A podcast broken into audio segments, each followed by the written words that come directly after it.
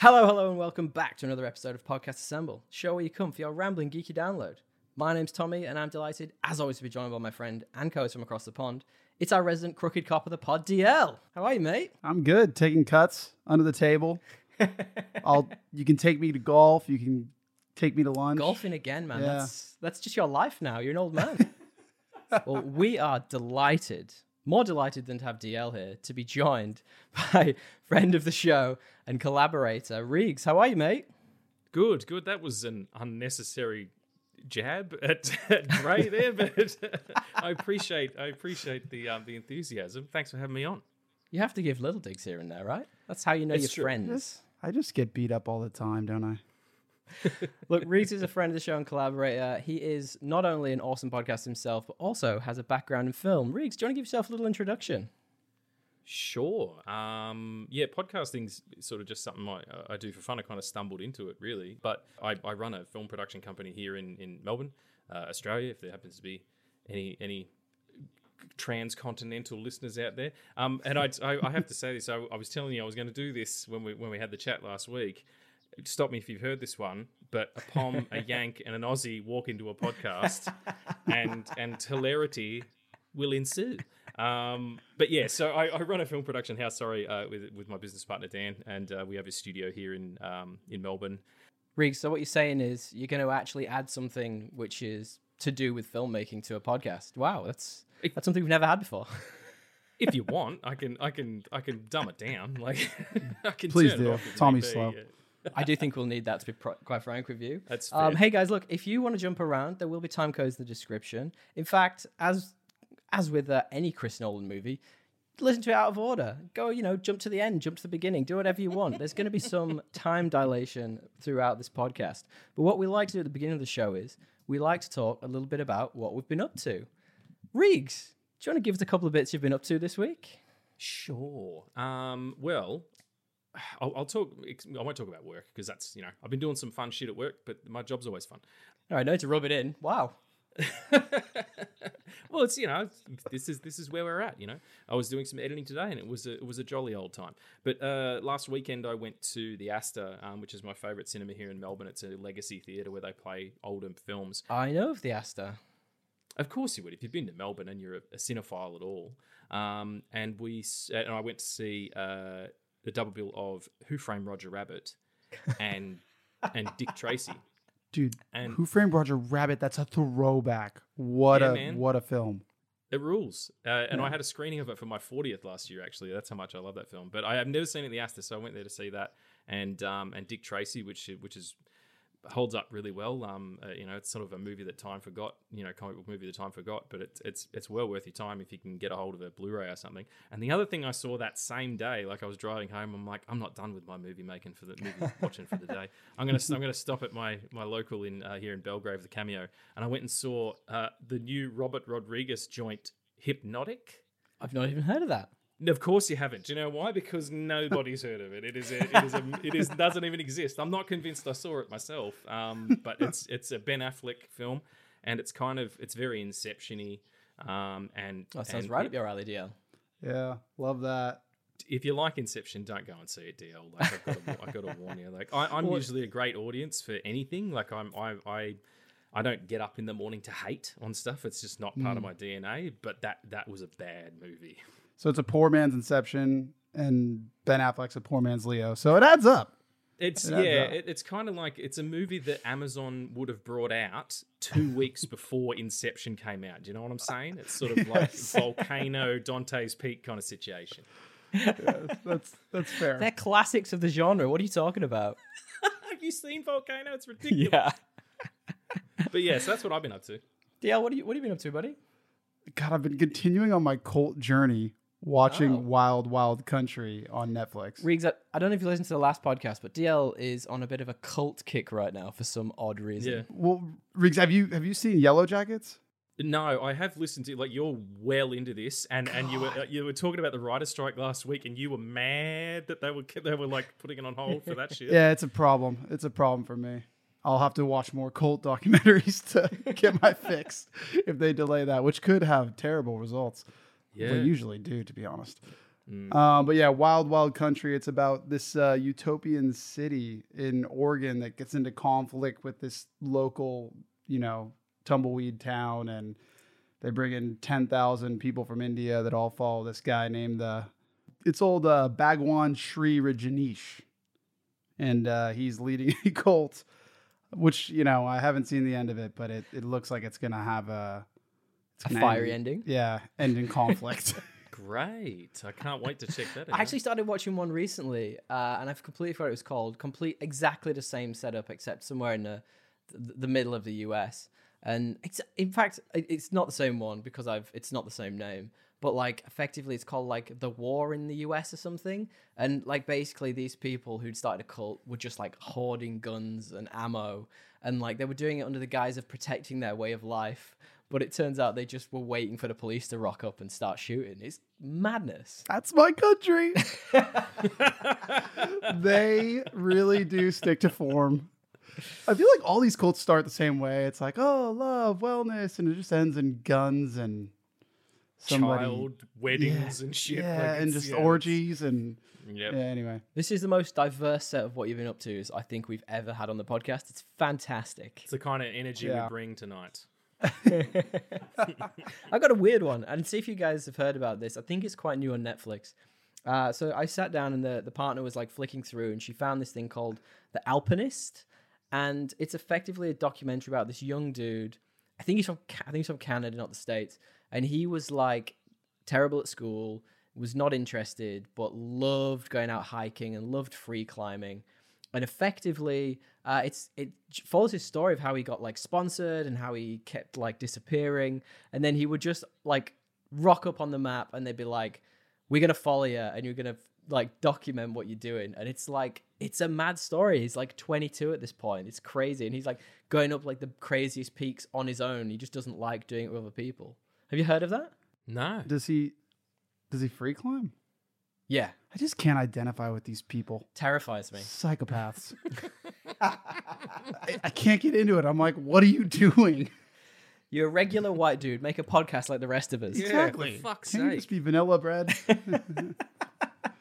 Yeah, it's it's like people who watch um, uh, Married at First Sight. I'm just like, I don't. What Oh my planet are you God. from? I just. can't- I know they're very different things. Free climbing and watching that show are two. I mean, they're both just equally as dangerous. But I just think, where are To your we, mental you know? health, at least. I think equally, yeah. doing each of those things is Yeah. equally as dangerous, right? Getting married at first sight and free climbing, I'd put in the same bucket of danger That and swimming with sharks and shit. You know. Oh yeah, absolutely. Interestingly, you say that about mental health. I watched a show recently about a guy who was on one of the very original, like, uh, reality TV shows. It was one of these stupid things about like Road Rules at first- Challenge, probably something like Real that. World, Yeah, Real one of World them. Real World, Rules. probably. Real yeah. Housewives of something something. Yeah, one of those. But he was like painted as the villain of it, and like for the rest of his life, he's just been hounded and destroyed on social media. And he just he can't get a real job because he's got the stigma attached to him. He all he can do is these like weird public appearances where no one really wants him to be there because he was the bad guy. And he's got this like he basically ended up like trying to commit suicide a bunch of times. Like super depressing. Jesus. I was Oh, going to make man. a joke, but I'm not going to anymore. Same. Now I can't. Well, I still. Well, yeah, I cut you both off. Uh, I was gonna just say, wow, that's an L. Way to go, fun police. Well, I did do one other fun thing before we uh, move on this week. I managed to buy the new Zelda game now. Regs, I don't know, you a gamer at all? Well, no, I'm not. Um, I like. Well, that's din- that's a setup din- for a story. din- Yeah, it's like. All right, so I got an Xbox, and it was mostly so that me and my partner could play Lego games. Oh yeah, And my my business partner's a big gamer, and he was Red Dead Redemption this and blah blah blah. And he goes, Yes! get into Grand Theft Auto, like, yeah, he, he was a big fan.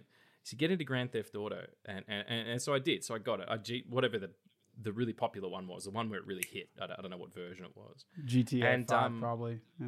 Yeah, It's still W- going. w- It, was just like Xbox 360. So I don't know what the I don't know what there is now, but it, still going. So who knows? It could have been that one. Yeah. Well, so I was, I was playing this game and I was playing it for three hours. I, I, like most of the time I spent on a scooter driving to the mountains, and I noticed a fruit stand, and I thought, I wonder if I can buy a piece of fruit.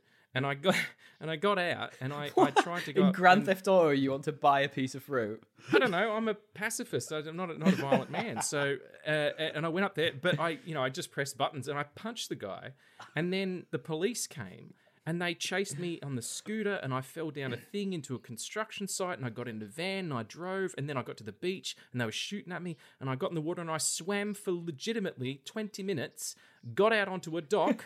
Killed by a fucking mountain lion. that was my GTA experience. That's when I found out it probably isn't for me. That's life, isn't it? Yeah, I feel Get away like from the yeah, you cops. just managed to get away, and there comes that mountain lion.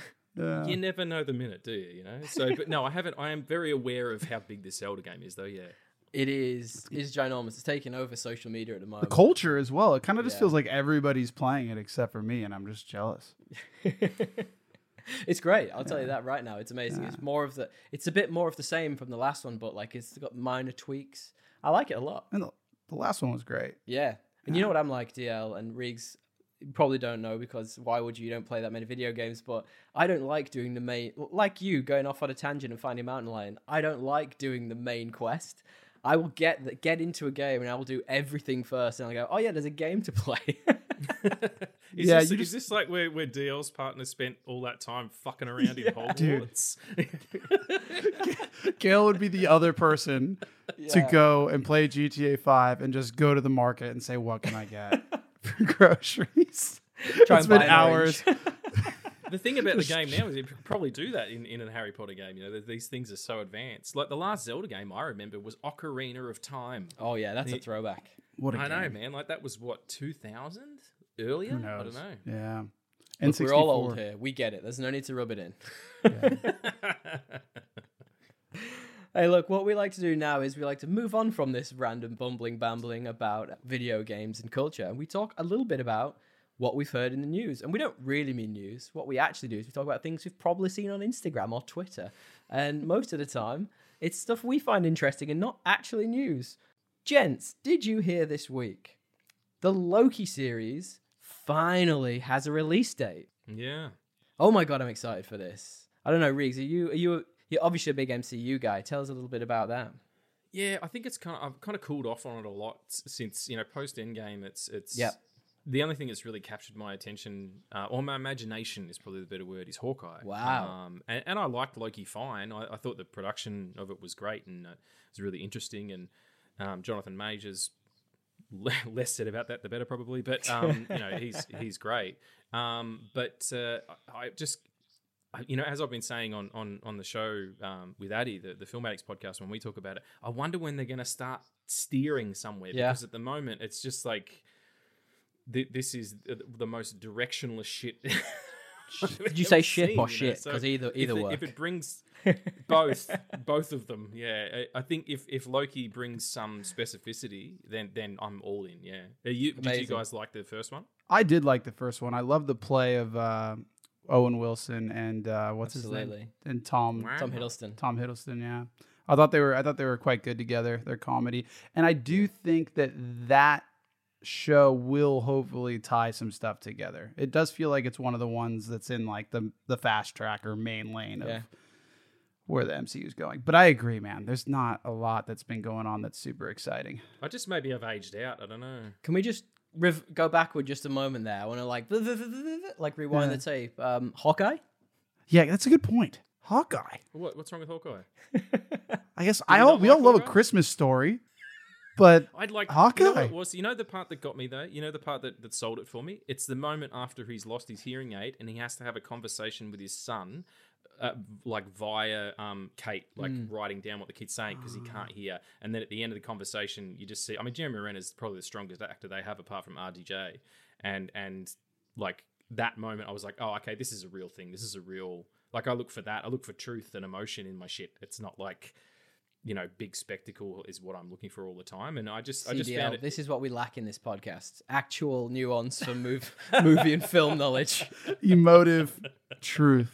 I wouldn't say nuance. We just go. He's got a bow and arrow. He's an idiot.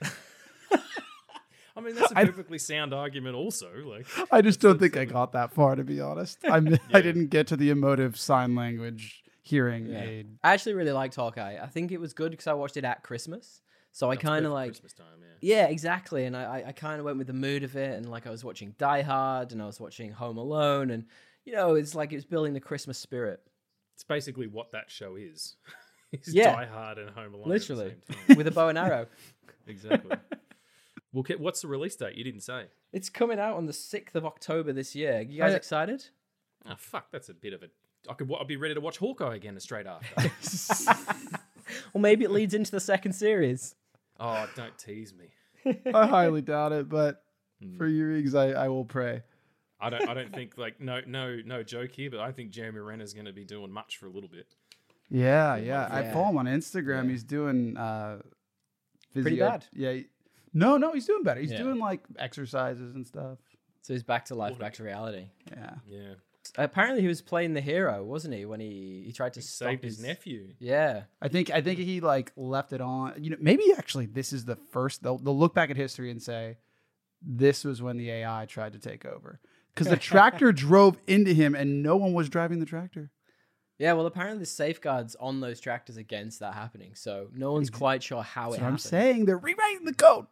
The, the, the ad for that new uh, uh, Gareth Edwards film came out today. The the creator with uh, with um, Oh yeah. John David Washington. It's there's some shit going on we don't know about. There's I've some seen this stuff movie. going on. Well, it's the Terminator, isn't it? We- They told us in the they told us in the 80s. Like we knew it was coming. Yeah, We should put the Terminator on one of our lists, by the way. Either whether it's sci-fi or movies Yeah. our dads told us about, we should watch. Why am I just so over Arnold Schwarzenegger though? I don't know. Anytime you mention an Arnold movie, I'm like, oh god. even T2. Even T two. Oh, my, I'm not No. sure. Regs, do you want to start a new podcast? Film podcast assemble. Yeah, film assemble. film assembles. That's what I do all day. I don't want to do it in my off hours. Shit. Fair play. Fair play. Well, DL, I've got a piece of news you might be interested in. Let's Did hear you it. hear this week that Archer is coming to an end? Dude, why? It's still so good. I feel like they've just come out of the shit part and they're up to some actually half decent show again. Yeah, they they got out of that like weird each season is a daydream, but I actually liked some of those. Of course you did. Why, why can't Archer just be like Family Guy or Simpsons and just go on forever until I die? Great question.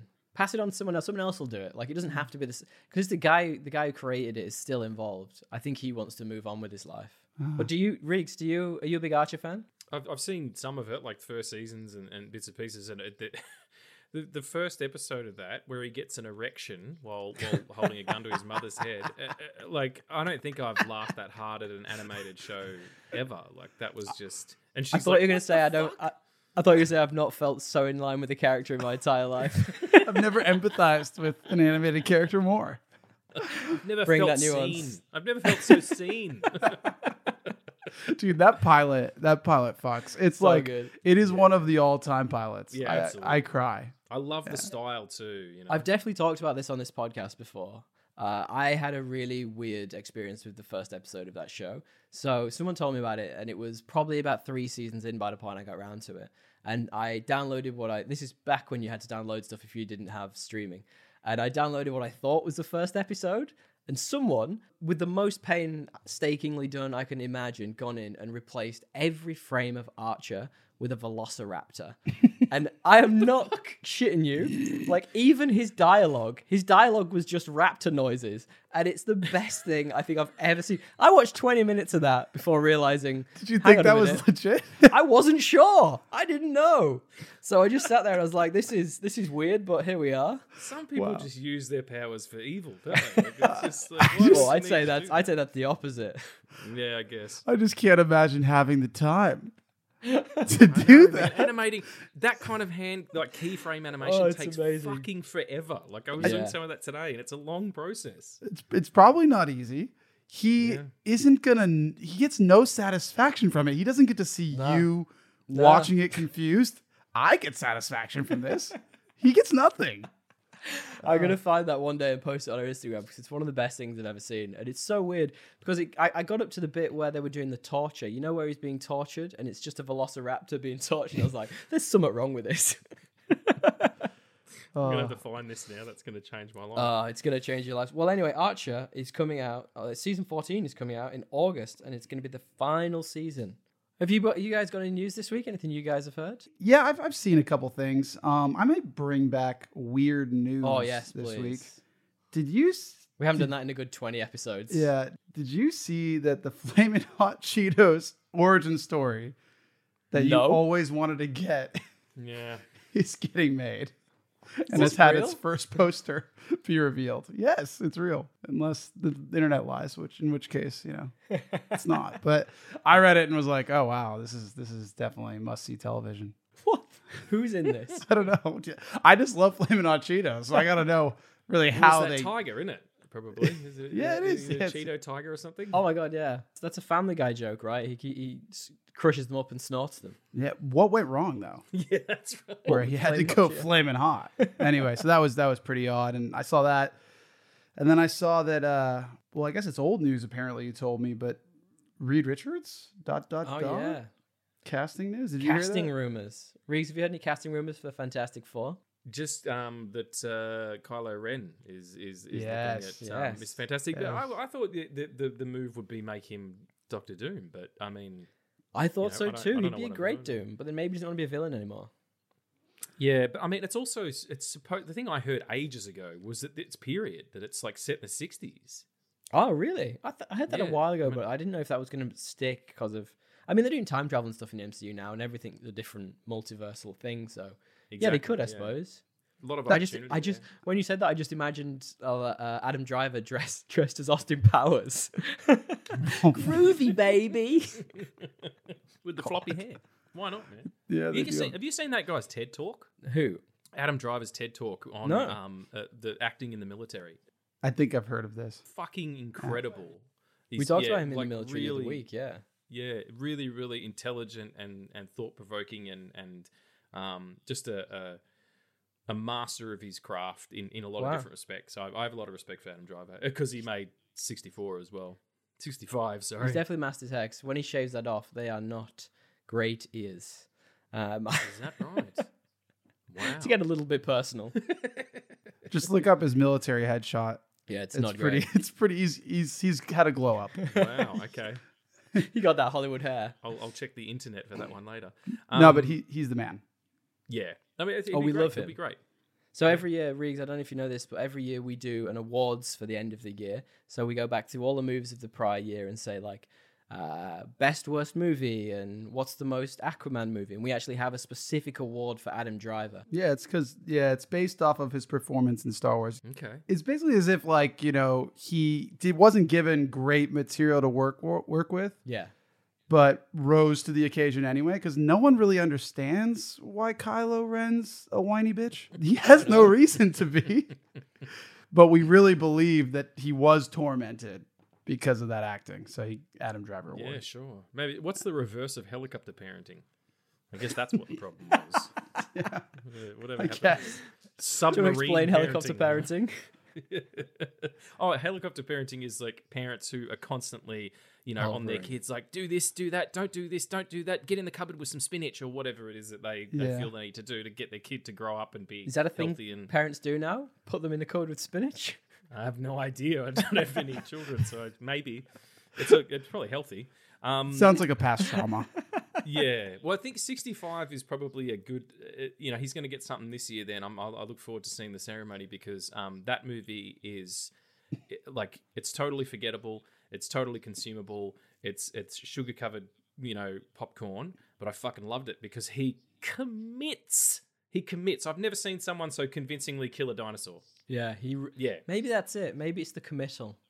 My only problem with that, my biggest problem with that movie, only problem, my biggest biggest problem with that movie was when he gave the little grenades to the girl, and she could have just used one because it's a tiny little shitty dinosaur running after, and she used the whole bag, and you're like, dude, you need them. Another another reason not to have kids because you never know when they're going to fuck up a grenade situation. So it's fair.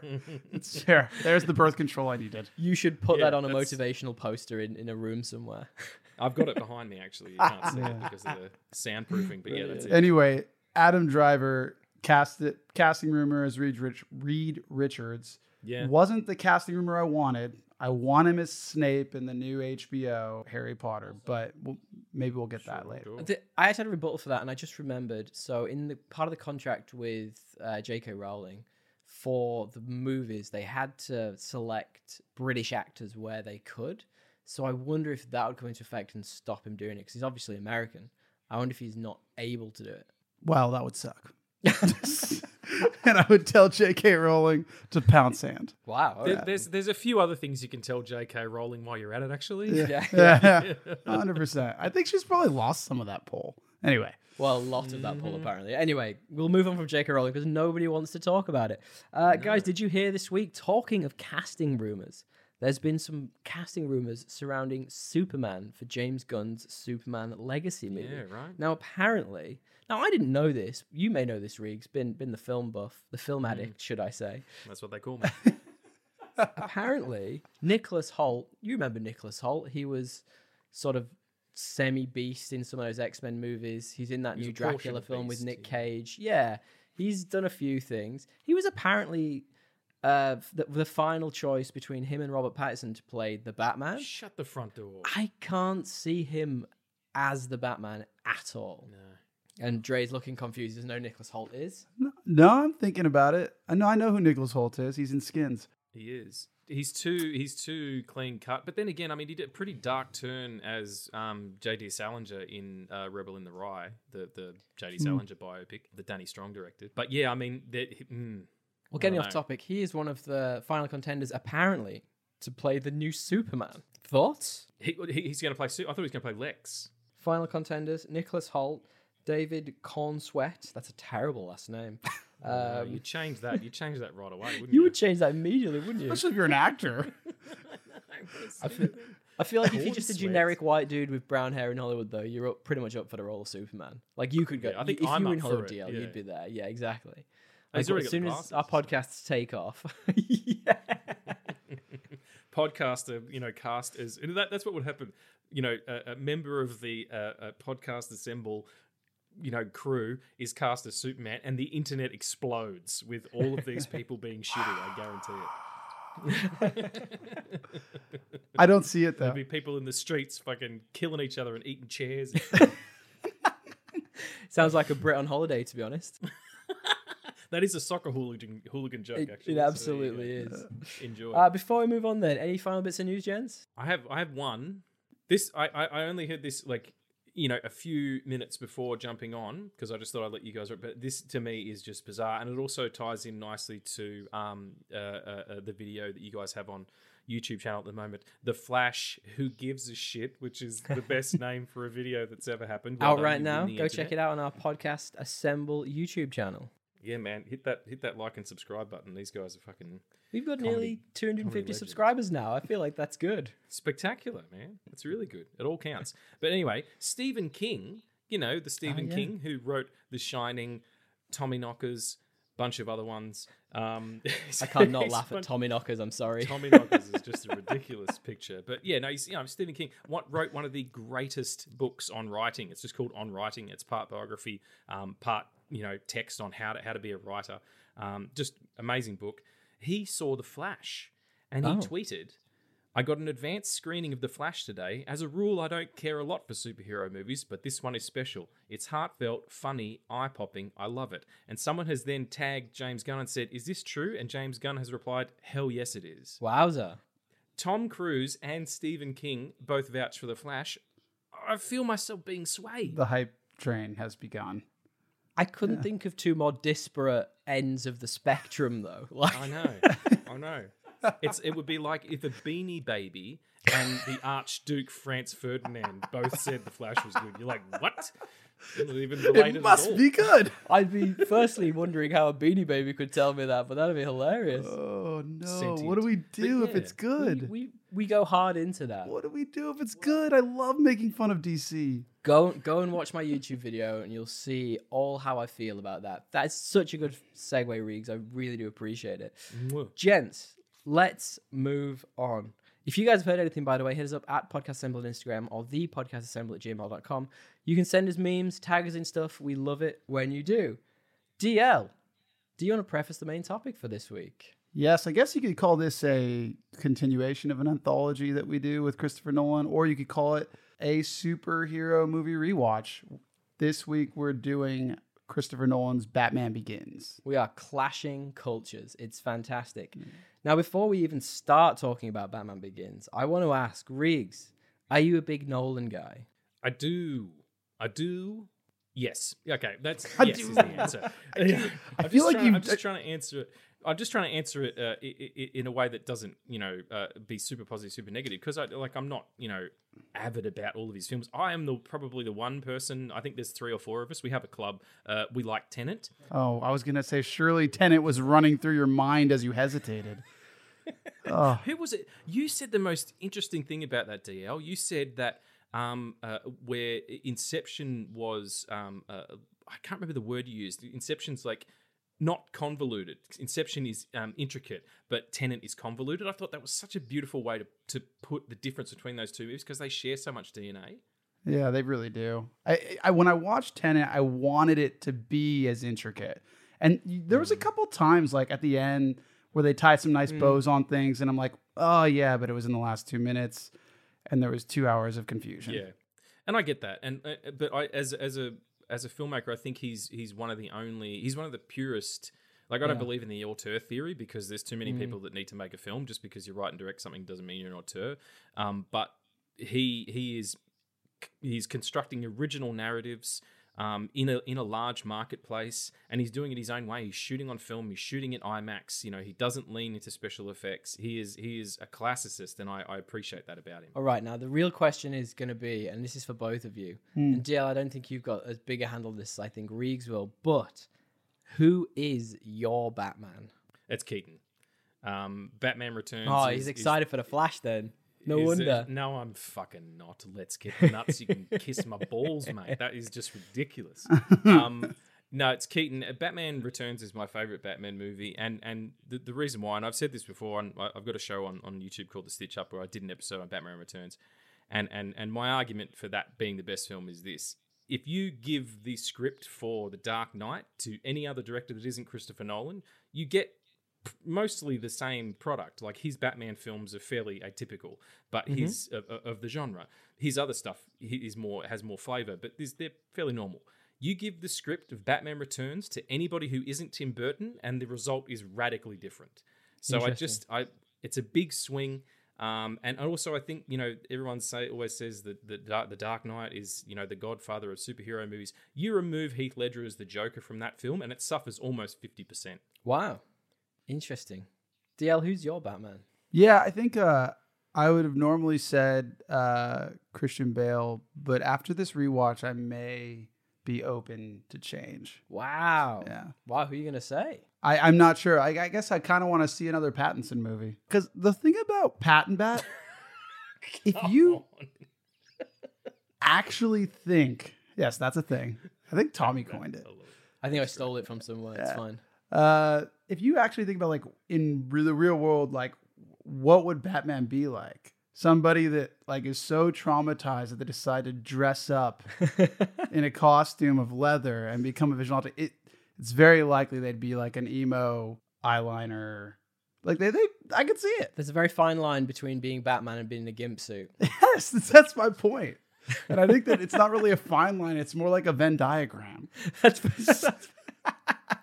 there is definitely. it's the overlap is Batman. You know what it actually reminds me of is um uh, uh that Batman film is I, I just recently reread um James O'Barr's um The Crow. Uh, Oh, wow, a yeah, graphic novel film. series from the late '80s that they then would go on to make a um a film with uh, with Brandon Lee, directed by Alex Proyas, who's an Australian. Um and Mm-hmm. uh, and and yeah, there's there's a lot of that Batman picture in those original Crow graphic novels. Yeah. Um, you're, you're totally right. It's it's Joy Division. That's that's that's you know, and, and the Cure and Nine Inch Nails. It's that's exactly what you're on. Yeah, Yeah. And I love that completely stuff. agree. I would say my Batman. Thanks for asking, guys. No by one the way. I cares. appreciate that. It's Um, Will Arnett. I'd say I know it is. I'd say I'm still open. I think there's still a good Batman out there to come that's going to be better than the, than what we've seen. I don't think any of the, I think Patton Bat, as you mentioned, is probably the best culmination of what we've had on page. So like he does the detecting stuff, he can do the fighting stuff. He yeah, he's lithe. He's like, you know, he's not the tank that you get in the Frank Miller stuff, like The Dark Knight Returns. But like, I feel like there's one out there that's gonna bring all of them elements. Like, he's not the smartest guy in the world, is he? Let's be honest. Like, I, he's not. Like, he's not the world's greatest detective. He's not all those things. And I think there's gonna come one movie in the next like 15 years, and it's gonna bring all that together. I don't think it's gonna be James Gunn, but I think it's coming. What a punt. I think uh, he, he's he's clumsy and and furious um, because it's it's year two, and and I like that about that picture. He doesn't win. Um, Absolutely. and, and that's such a, a an interesting. And in order, and by not winning, he becomes a hero, um, as opposed to just a, a blind, um, you know, hand of vengeance. Now we're all getting way too excited talking about Batman. But uh, Let's- we have to give we have to give Regs his credit for calling out the true best Batman, which was subtly Michael you said Will Arnett.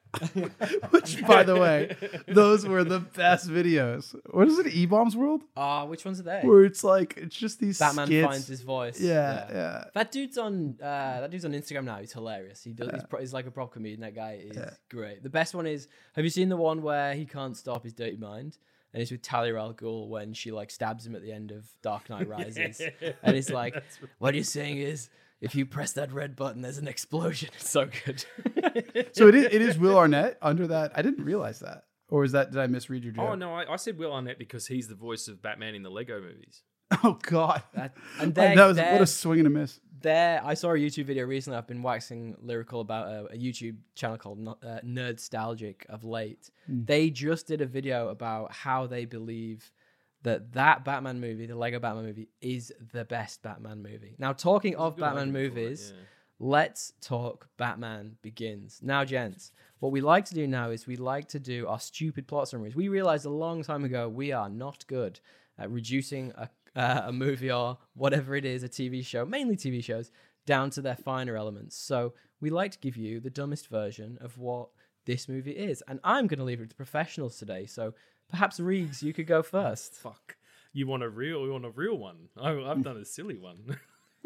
a silly, stupid plot Silly- summary. Silly would have to say. guessed? silly, stupid plot summary. I thought that was the point. Okay, this is my this is my plot summary.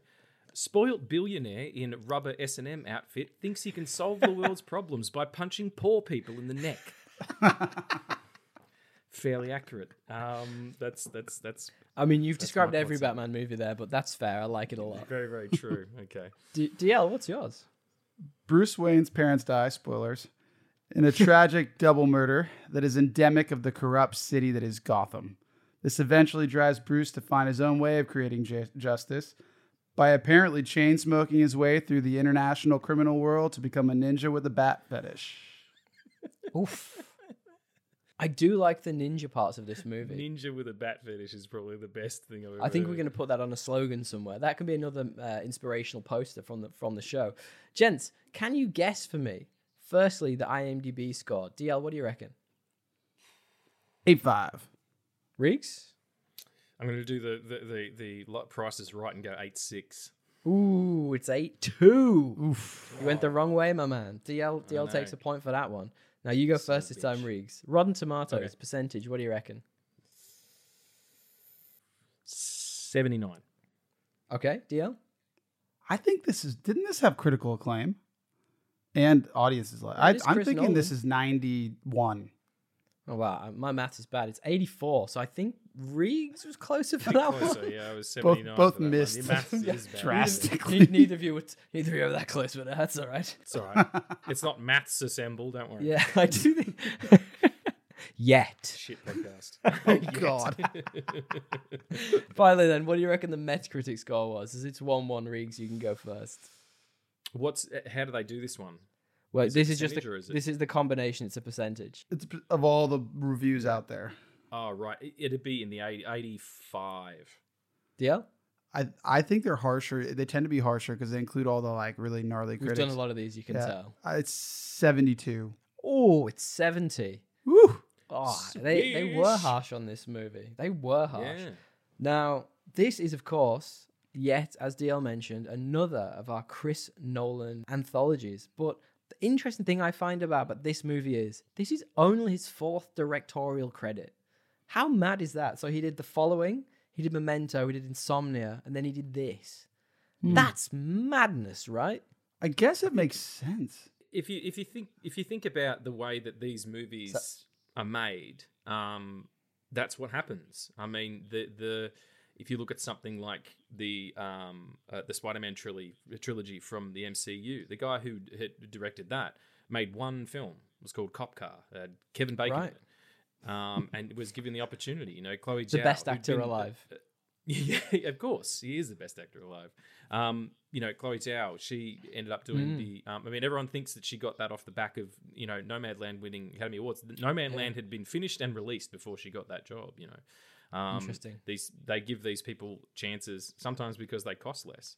Um, but I, my understanding was that Nolan had a pretty strong take, and he got together Mm. with Goyer and, and, and put together a pitch, and, and that's that's kind of how it happened. He wanted to set it real world, and there's there's a lot of there's a lot of noir DNA in this film, and you can see that Mm. in Insomnia, you can see that in Memento, you can see that in the final. Definitely Memento. Oh, absolutely, yeah.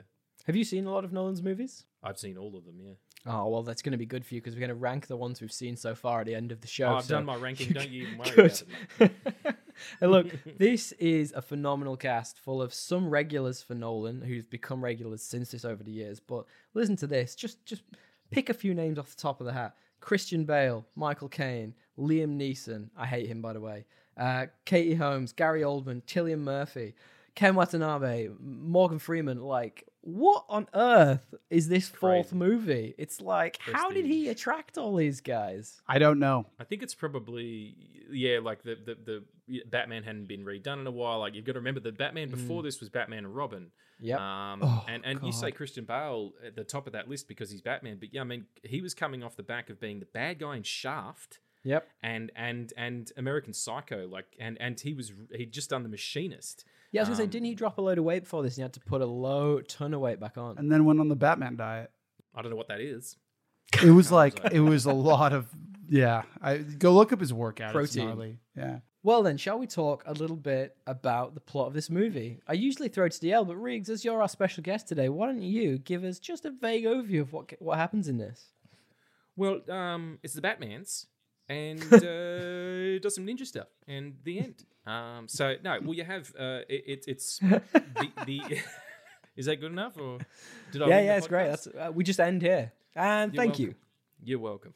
It is a it is a hero's journey in in the most traditional sense of the word. It's a four act structure in which a, a hero is born or a hero is tested. Um, a hero goes on a journey. A hero is changed. A hero is born, and and and and the hero triumphs. All done through the lens of a Chris Nolan movie, and that's what I like about it. Yeah, it it definitely it doesn't. It takes a few watches for you to go. Hang on. I know I've seen this before because, of course, you have. You've seen it everywhere, every time Yep. you've seen a movie like this. But just his, his construction of things. Um, but yeah, so you have uh, Bruce Wayne. You know, tragically loses his parents as a young man, and then as a as a early twenty something, goes on a on a travel eight year journey across the globe to to train to become you know, a combatant, someone who can go after the, the criminals in the corrupt society, meets his mentor Ducard, who spoilers ends up becoming ends up being Ra's al Ghul, uh, his ultimate the ultimate villain of the picture. Liam Neeson is a villain in any picture. I fucking hate that guy. I don't care what anyone says. He's the worst Bone to actor. pick. You don't like him as an actor, or you don't like him as a human being. Ah, it's- like up until the whole racist thing, like I was fine with him as a human being. Yeah, it's that's the some- actor thing that I don't understand, and I just don't get him. Why is he an action hero? I didn't know about this racist thing. We'll steer away from that. I, of but- course, but like my point is, you've had hate in your heart yeah. for this guy for a Oh, long, yeah. for a long time. Let me frame this deal. You you know this well, but Reese, in case you haven't uh, heard all what 104 we up to of our podcast now, in case you haven't listened back to all of them, Most don't of worry about it. My reason for disliking Liam Neeson is a very very specific one. So you've seen the film Taken, as I assume most people have. oh yeah, So there's a very specific scene in that movie, right? So he's what in that 55, 60, roughly, hmm. somewhere in that age Oh, range. 108. Yeah, he's, yeah, he's a, he's a little bit of an older gent. The whole point is he's on this mission, and I, to that point, I was like, oh yeah, this is a classic older gent. He's going on his journey. He's trying to save his daughter, and then there's a scene when he's on a bridge and he sees a boat floating under the bridge, and it's you know it's it's a good I don't know few hundred yards down, and he just jumps off and lands on the deck, and I'm like, he's sixty if he's a day. His knees right now are porridge. I don't care what you think. Like there is not a shred of his legs left. and like he gets up and he runs around and kicks the crap out of a hundred guys. It's like, no, I'm out. And then they kept making those fucking movies. Three of the motherfuckers. Yeah. Tommy's the guy that's like, oh, how'd they get the iron chains to get the dragon out of the ice in Game of Thrones in a movie about dragons? or show, I should say. It was like when I sent you that message where I was like, the most un- unreasonable thing about the Meg is the fact that Jason Statham's character has that physique and is supposed to be a drunk. And then DL, you were like, does he know the movie's about a giant fucking shark? I'm like, yes, that's the joke. That's the joke. Fair. This, Meg this is. arms. But yeah, I mean, I, I, I understand. You know, you, you know, you, sometimes you just have actors who you don't like, and I got to tell you, my friends, Katie Holmes. I'm sorry. I'm sorry. I don't know who gave her a SAG card, but they should be put in prison. Like she is fucking. Well, let's wait till we horrible. get to performances then to get into Katie Holmes because I've got a bit of a different take to yours, but this is effectively a new take on Batman Year One, right? So I think it maybe Mm. pulls from some of the Frank Miller comics of the Year One, but it is a lot. It is very much Chris Nolan's story, and I, that's what kind of what I like about this one. Um, can we save plot holes till the end? Plot holes? Or There's there none is- of those. There is a jar. Oh, there's a beautiful plot hole in this film. Reeks, do you know the plot hole in this film? Um. Well, it, it can't be as big as the one in Batman Robin, which I'll get to. Oh, it's it's worse. I promise you right now. All right, then. Well, let, as you're already talking Okay, about all right, I- I don't know it. I'll- Let's do it then. Can't wait. I have to give a shout out to the best actor in this movie. Who's the best actor alive, which is Jack Gleeson, who played uh, King Joffrey in uh, Game of Thrones, for his brief cameo. You're him, aren't you? Get fucked, you little shit. And everyone's like, "Yes, you are him." no one will believe me. Who the fuck do you think it is, you idiot? He's climbing up the side of your building in a gimp bat suit. costume. It's the boogeyman. Yeah. I'm here to see your mum, kid. Fuck off. What do you reckon, DL? What do you King reckon about the Joffrey. portrayal of Bruce Wayne in, Wayne in this? I can't even speak. I I actually think Christian Bale slayed the like Bruce Wayne alter ego. Sure. I think I liked he, it. he did a really good job with that because he's just a bit, you know, English and pompous. like I know he's not in Brings a bit this, of his Britishness but I out know he's English, so I'm like, oh, you're killing it. I related too, actually. Uh, there was one thing that made me laugh. I mentioned before he's not the world's greatest detective. He's not.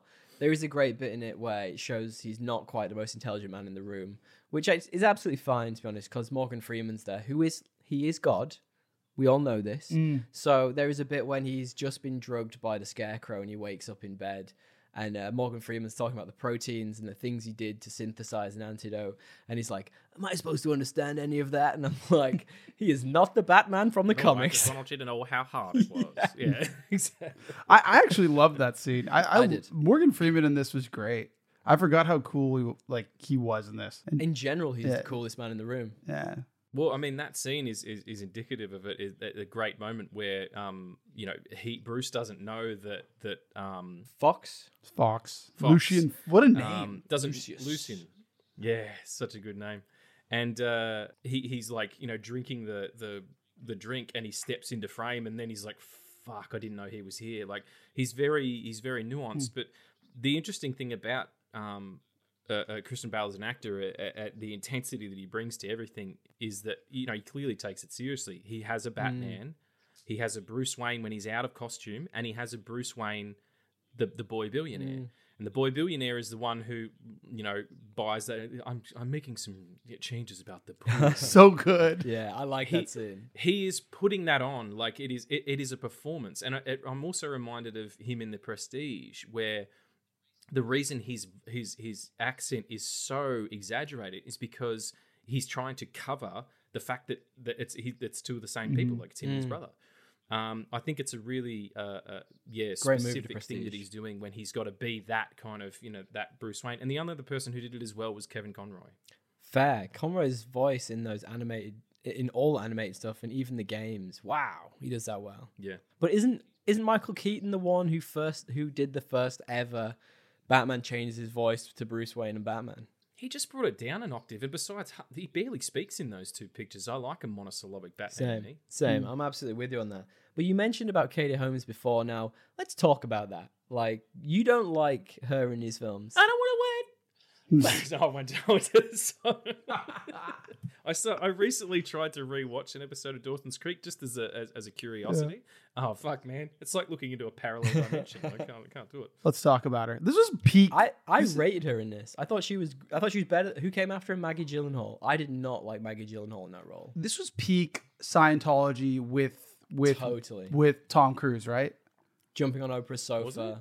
I, I don't. 2005, absolutely. Yeah, I didn't get that vibe from her watching the movie, but knowing, like in that back of my head while I was watching it, it Oh, made me you just really think, have a thing about Scientology, don't you? When we get big and Cults. famous off this podcast, this cult. they're coming to get you, man. They're coming to get you.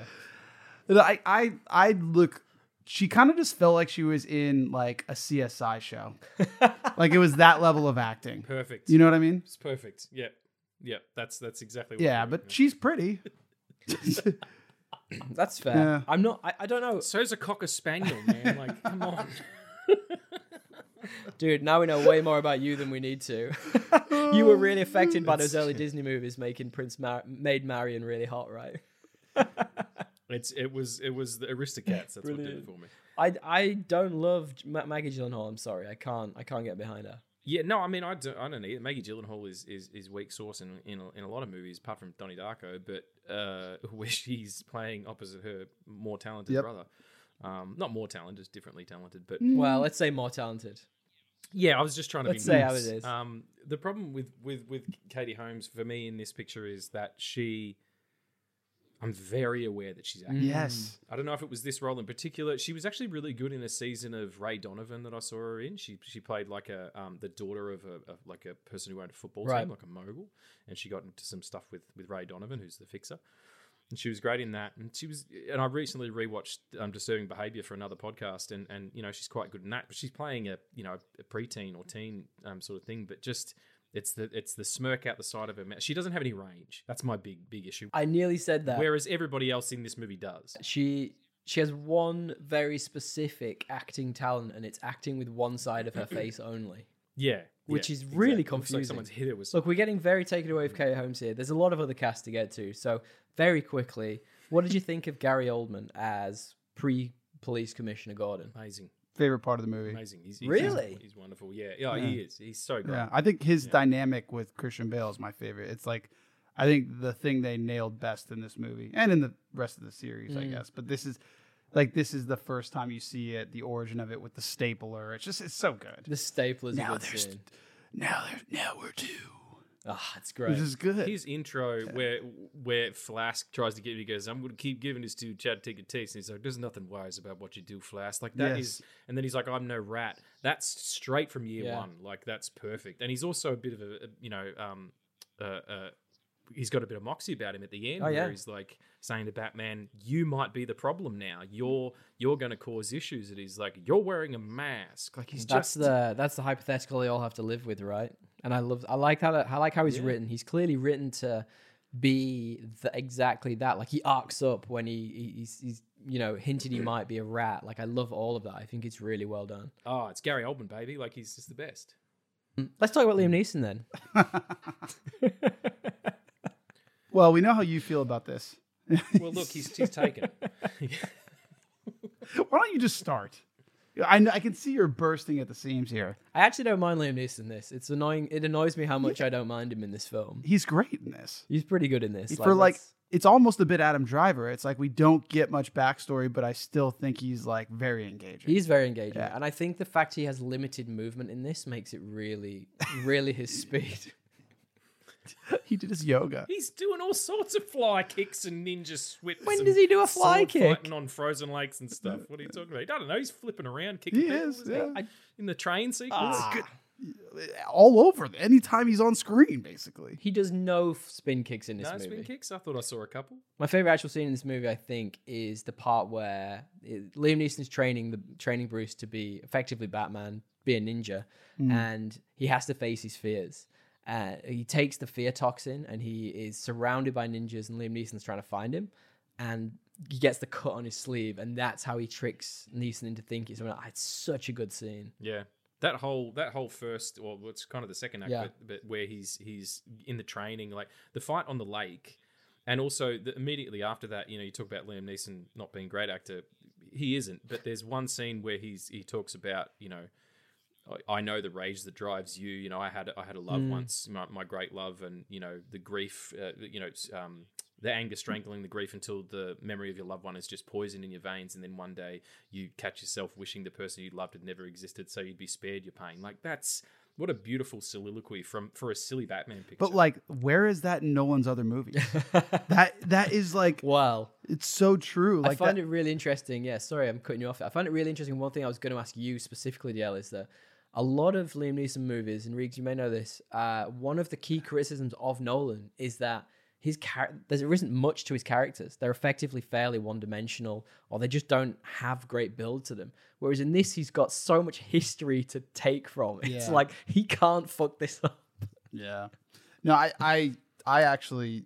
Does anybody else wish that this movie was just like the entire eight years he was off training to become Batman? Oh yeah, that'd have been cool. Like Yes. that would have been the movie. Yeah. I actually. Yeah, that's what I realized. I was watching this movie. I was like, why isn't it that? Ooh, let's rewrite that. That's great. Yeah. Let's get ChatGPT to rewrite it that way. Because I mean, he basically. Fuck, don't even get me started. Don't get me started on this AI shit. I'll fucking talk your ear off, mate. Fuck that shit. Dude, I, Fuck robots.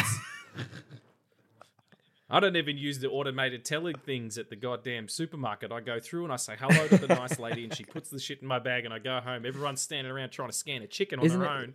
Yeah. Is it ironic that you say fuck robots and that's what pe- most people probably hope will happen by the end of this?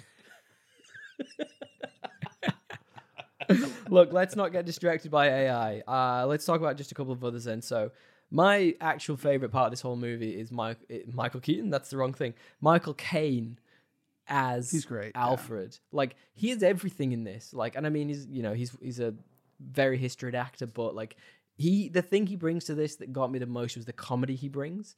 Like the little subtle jabs at Bruce. Like even when they first sit down on the plane together and he's like. uh, And they're having that conversation about leaving him everything. It's it's a, you can borrow the rolls if you want. Just bring it back with a full tank.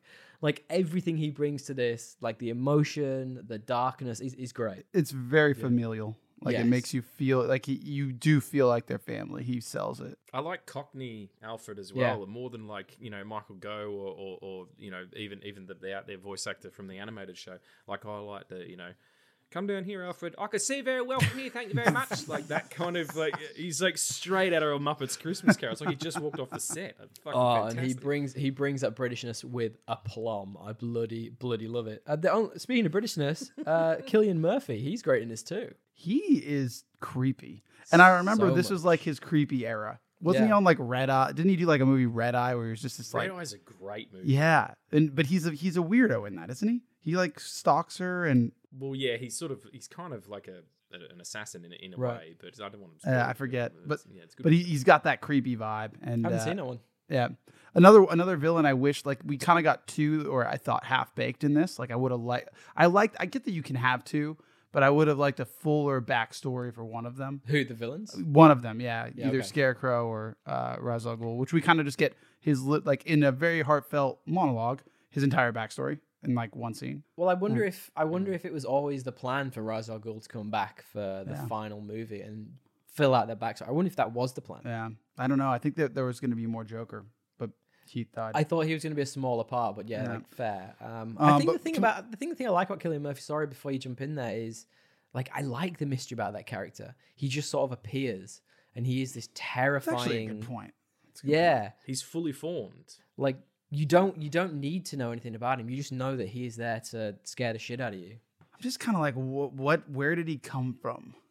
Like The what- shadows. you know what I mean? But I, I guess you're right. You, you, you- adding any more kind of takes away some of the mystique. Yeah, Uh, I would you've say. convinced me. Fuck, that didn't take long. Yeah. Hey, um, I think he's I think he's great. He's his um his American accent is really forced, and Mm. his his diction is really intense. true. Like you know, there's uh, the, the line where he's like, you know, there's nothing um convenient about his symptoms. like just he's hitting some of those vowels really hard, and I fucking love. I it. Really like I'm that part so excited for Oppenheimer, man. He's he's deserved this opportunity to be a star uh, in, in to be a star in, in, in a Nolan picture for a long I'm time. surprised he hasn't had it. I mean, he is like like we say a long term collaborator. I'm surprised he hasn't been the lead. Um, like in Inception, he was he's like fifth lead. Like he was so far down the pecking order, but he was so good in that. He's really great. I, I've it's Sunshine. I rewatched Oh, we recently. He's talked great. about Twenty that. eight days later, he's really good in. Yeah, just exceptional, exceptional. Hold on, hold on. You guys are sorry. sleeping on. You're sleeping on Flass. What a performance by Lieutenant Floss. Oh yeah. Um, what's his name? Floss. I can't remember his name. Flawful stand vendor. Floss. Floss. I have kids to feed. Floss. What? Yeah. They don't like fluffle? Are you kidding me? Flass for oh, starters, Flass. not What- floss. floss is the things for dental hygiene. Whatever. He's he's lower than Floss. You get my point. He's you guys you guys are What's sleeping the on him. actor's name? I, I, he's a really good actor. I, I can't remember his name. He's definitely terrible. that guy. I've seen him like you know how they do on the Ringer, the Ringer podcasts. I've seen him in a bunch of stuff. And I just cannot remember where I know him from. He is a that guy. Hang I'm on. on it. Oh, we're gonna see who gets there first. Mark Boone Jr. Great, yeah, good stage name, Mark Boone. Fun to say. Apparently, he's lovely too. A, f- a friend of mine worked on a on a picture with him that he was shooting here some years ago, and and um, said he was he was just He sweet. stole all the falafel man's money. He did. He punched him in the. In He the punched neck. him in the nuts. As he he punched him in the nuts and took, took all of. but his he's lovely chickpeas. aside from that. But he's a really nice Uh, person. It's a classic. Um, speaking of the pacing, it's a classic non-linear Nolan narrative in this movie, which I, at least for the first, as you say, two maybe three acts, kind of weaves in his backstory quite nicely. And I, like I thought that wouldn't work for me, but then as soon as I was watching it and I clicked back into remembering how the film goes, I was like, oh yeah, this is this is great. Yeah, it, it's it's up until the, the the end of the second act, which is you can pinpoint exactly to a moment where he climbs into the cave and is surrounded by the bats, and the journey theme that Mm. that um, Hans Zimmer and Thomas we'll Newton Howard wrote all of a sudden becomes the hero theme. That's that's your moment, and that's when we we no longer keep flitting back and forth. Yeah, we'll talk about that in a moment because I think, well, obviously Hans Zimmer, what a legend, but like this is peak Zimmer for me, absolute peak. Jill, what do you think? I, I Nolan Yeah. couldn't help himself with that non non-linear jumping backs and forwards. Yeah, I mean it's is there a movie that doesn't in some way dilate time? Absolutely not. No. He made a World War II movie where you know we know Somehow did we it. literally know everything that happens at the Battle of Dunkirk, and yet he still confused me. Ah, no, I, I think it's cool. I think the the way he does that for the most part, I vibe with. I think Tenet was one of the few where I didn't, and even that one, I appreciate the what I imagine is a very very hard task of making everything happen backwards. let's let's not dive into Tenet too much. No, I we just could talk mean, about it all the time. But I do think if I could just have understood what they were saying, it would have been a good. I'd have liked the movie. I would have been fine with it. Like it was good. No, You know how I feel. I'm gonna let this little couple's tiff play out and not, Yeah. not, not engage. it's beautiful. Oh, well, let's talk a bit about the cinematography and world building then, because this is a very different Batman, uh, Gotham, sorry, to what we saw just a few years before. So I think Batman and Robin came out in 1997, maybe. Eight. 998 i was close and that was very much carrying on that Tim, uh, tim burton gothic gotham city um, what are you laughing at Because I thought you said tit, and it was because of uh, good old George Clooney's nipples on the bat suit, and I thought you had a Freudian moment. That's all. I, George Clooney's nipple's a third bill on that fucking poster. Oh my god. they actually got a higher billing than alicia silverstone and more money Uh, Got more money, damn you beat me. she you hear can that- have bat nipples on her suit because that changes the rating almost immediately. exactly I did you hear the stories about that she got fat shamed in that movie so like all the the the very Yeah. Wow. early internet were like yeah and she like she looks phenomenal in that film like I'm sorry, like, Yeah, and, and I know it was the time of where everyone was trying to be Naomi Campbell, everyone was trying to look like a stick, but like, who's fat shaming her really? Pigs. yeah, I mean, this is like pre pre Twitter as well. So Absolutely, all those people get cancelled immediately Oh, these ba- days. back in the simple times. when, when you answered the phone and the internet went out. yeah, and we all used to ride penny farthings everywhere and shit. I still do. I'm a hipster. But let's talk a little bit about Gotham then. You were uh, we were trying to get into it's moved away from the gothicness. Like I feel like this is your field, Regs. Well, yeah, I, I thank you. Uh, that I appreciate that. It does. Um, it, it, it stopped being as kind of uh, gaudy and over the top. Like you know, that was that was a, a, a, um, Joel Schumacher trait. He liked things big. Yeah. He liked things colorful. He liked things shiny. this is supposed to be more real world. I mean, a, a lot of it is done on a soundstage, especially the, the the whole third act in the Narrows. But you know, these locations are real locations. Um, that ice, the fight on the the frozen Yeah. lake, they shot that in real time. The cinematographer Wally Pfister, the most unfortunately named dude in Hollywood, if you ask me, um, was l- sliding around on a on a on a skiff thing, like on a little sled thing, getting like with a with a handheld camera, getting shots like a film camera too, not a Yeah, digital wow. camera, an actual film with camera with film in it. Um, just just remarkable, like such a beautiful texture and tone, and it also it benefits from seeing these movies as a triptych because the first one is is very amber paleted. Um, it's very warm. The the middle of the trilogy, The Dark Knight, is moves into cooler colors, blue in particular. And by the time you get to The Dark Knight Rises, it's almost black and white. You've got the snow, you've got set against mostly white skies. Um, it really does have a, a, a desaturation as as Batman's journey comes to a close, and and the the the dedication to allowing things to be dark for letting Absolutely. texture and and real blackness be in the frame. Um, yeah, you just don't get that anymore. Nolan's one of the only guys still doing it. Well, we talked about we talked a little bit about um, Annihilation last week, and there's some real Tarantino moments in that. So, for example, the the part where they find the croc shark, and mo- and most of the screen is actually dark because you. Sh- the, the shot's really interestingly done. It's shot as if from within the croc shark. That's a really weird thing to say out loud. Uh, and the mouth has been held open from the outside, and all you're seeing is the silhouette of the crocodile's mouth shark um, looking out at Natalie Portman, and it's it's it's that kind of use of dark space that I think Nolan uses, uh, you know, incredibly well. Yeah, his compositions um, are yeah they're practical. They they they have a, a tactician's mentality where they they you know pinpoint what is the objective of the shot in terms of the story, Totally. but they're also you know beauty is the wrong word to use, but they are. Um, uh, in terms of compositions, you look at them and, it, and it's it's it's pleasing to the eye. A- And being our resident, He's uh, not just slapdash doing things. Is my point. yeah, and being a resident American DL, this is very much for me moving from you know the Gotham of the Tim Burton stuff where it's all big and f- clearly fake to just being New York. Can you can you see that? can you see that in this? I don't. Was it filmed in New York? I thought the first one was filmed in Chicago and the second I one was filmed in New York. It was in Chicago. Yeah, I think so. yeah. Which but I think it's suppo- it, it's supposed to be New York by the look of it and the feel of it. I feel.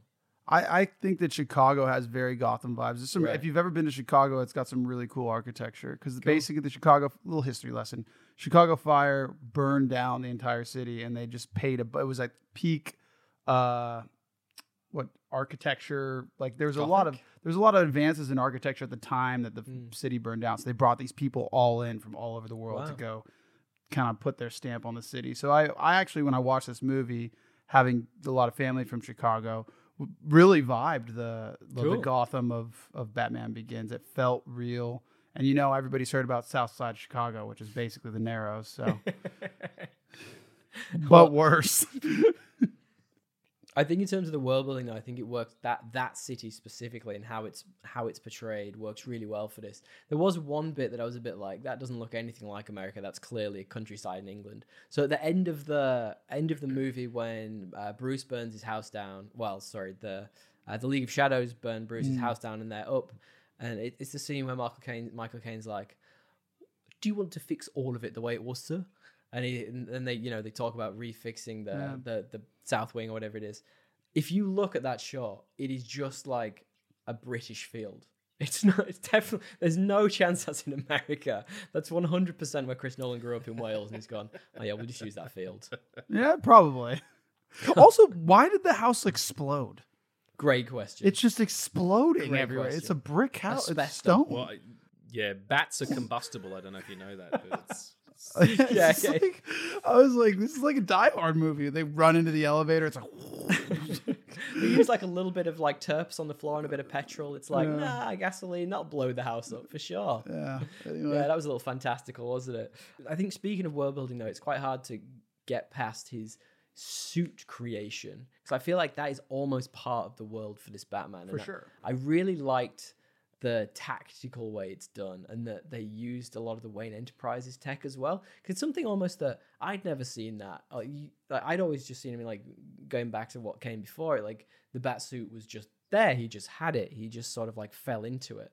Whereas this, he's like, he's got the the armored plating. and It was for soldiers, but it cost too much to put into like the line the line of fire. I find that fascinating and really interesting that they he had. s- So much imagination to go that deep into, you know, that one part of his mythos, the suit. they basically said, you know, what's what you know when in doing research, what is going to happen in these industries in the next ten Yeah. years? What is what is microfiber going to look like? What is tactical Yeah. going to look like? You know, it, it was really practical, and it also it, it kind of resets itself in the, in the sequel where the guys like, you know. Didn't you notice it was your baby out there pancaking cars on the seven o'clock news or Yeah. whatever? It's like the, the first time the Tumbler comes out with a couple of people at home from Wayne Enterprise going, "Hey, didn't we um, didn't we build that? Didn't we build that shit? That's that's our fucking. They painted it black, but that's our shit, isn't it? You know, like that's that always messed with my head. Like, why doesn't anyone know? My favorite bit is stuff? like it's that classic of like, oh, they painted it black, so it's a different thing. No one, no one realizes it. It's, It's a- like yeah. Superman with his glasses, glasses off. Oh, you're a different person. Your precious people in the. DC universe are dumb. that's uh, that's from that uh, Badman sketch. You know Yeah, your bit where- precious armory gratefully accepted. we will need it. Hey, let's not get too deep into Bane. We've Uh, got that. We've got that to Hand over your come. But the point being, though, that is that not a part of the comics? Or do we have anybody that actually read the comics on this podcast currently? Yeah, I mean, I, I didn't, I haven't read every single course, of course. comic He that's started in been the 40s, published so- since 1939. Yeah. But but yeah, I mean, like there, there's never, there's always an explanation, you know, whenever they that he has something. But the suit and all that shit is just was, you know, came out of thin air when when the hmm. first comics came out, the the Bill Finger. Yeah, because it, it does feel like that would be a natural place for the plot to go. Because it almost it also implicates like him and his family in war, create like a Tony Stark kind of thing. Yeah, You know, it has that vibe. Yeah, very much. In the in the first story though, you don't know Bruce Wayne and Batman are the same person until the very end of the book. oh wow, Like if you were if you were if you pulled that off the rack in the 30s, you wouldn't know Right. that until the the, the last that's page. interesting. My mm. favorite. So I you kinda- mentioned Iron Man. My favorite thing about Iron Man was there's a whole section of the comics where, so like you know in the movie he says just I am Iron Man at the end of it. There's a whole section of comics where he does keep a secret identity and he pretends it's his bodyguard for like absolutely ages, Yeah. and it's so random. It's What a absolute douche. nonsense. Yeah, Just puts the target on yeah, this random totally, guy. totally. Well, let's talk a bit about action uh. then, because like there are a good few action scenes in this, and one thing I DL knows about me well is that I like very intimate action. That sounds a really weird thing to say out loud on a podcast, but like, Like hand Yeah. What is that? wow, hand jobs with prolonged eye contact. correct. Close. Aggr- aggressive eye contact. I like to say. Um, I actually, I actually Ooh, think okay. my favorite fight scenes are like the ones early. And we mentioned the Ducard on ice fight, fighting with Liam Neeson. That that it's a it's an action scene, but it's a very subtle, uh, very like it's almost a mature action scene for a comic book movie. Definitely, it had. Uh, there's a real geography to it. Um, it has uh, a, like a balletic, you know, um, a Mm. cut structure, um, and it's also it was executed only over a few hours. Like they shot on that lake, and then a few hours later, that lake was no longer there. It was, Oh, uh, wow. it Oh melted. wow. Um, yeah, it's it was like, you know, there's a real urgency to it because of that, and I think it, it does set up like, oh, this is going to be something. And then as soon as he gets in the costume, I understand Nolan's idea of, you know, we need to have the audience feel like what it would feel like being attacked by Batman, which it, it would be a melee mm. of, of just you know elbows and fists, and you know you couldn't see much. All it would be would be you know franticness and that cutting and that closeness, those really long lenses. Um, it, it does it does suffer. You can't get that geography, you know, that you kind of need. And I think that works really well in a similar vein for like the scene with the shipping containers, where you know it's almost Yeah. it's almost like he's using all of his ninja skills, but it's exactly that when he does drop down into the middle of six guys and he fights them all off. It's f- fascinating and phenomenal. That is a criticism some people give, right? Like they say that like the action you can't really see it, yada yada. But I I, I agree with uh Nolan's take that like you want to. Totally. I, I loved the fact that I didn't really see everything. I thought it actually Yeah, um the vibe it gave was like oh man like I wouldn't want to fight this guy. yeah, I, enhances it. I totally. quite liked it. Yeah.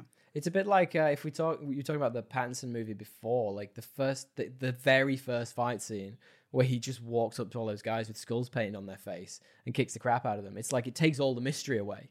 It's like, yeah, right. He's a dude. We know we know he, he can deflect a bullet great, but like we know what he can do. Whereas with this, it's like it, it is almost like quick cuts the way a Liam Ne- Neeson movie would to make it look like he's actually doing stuff.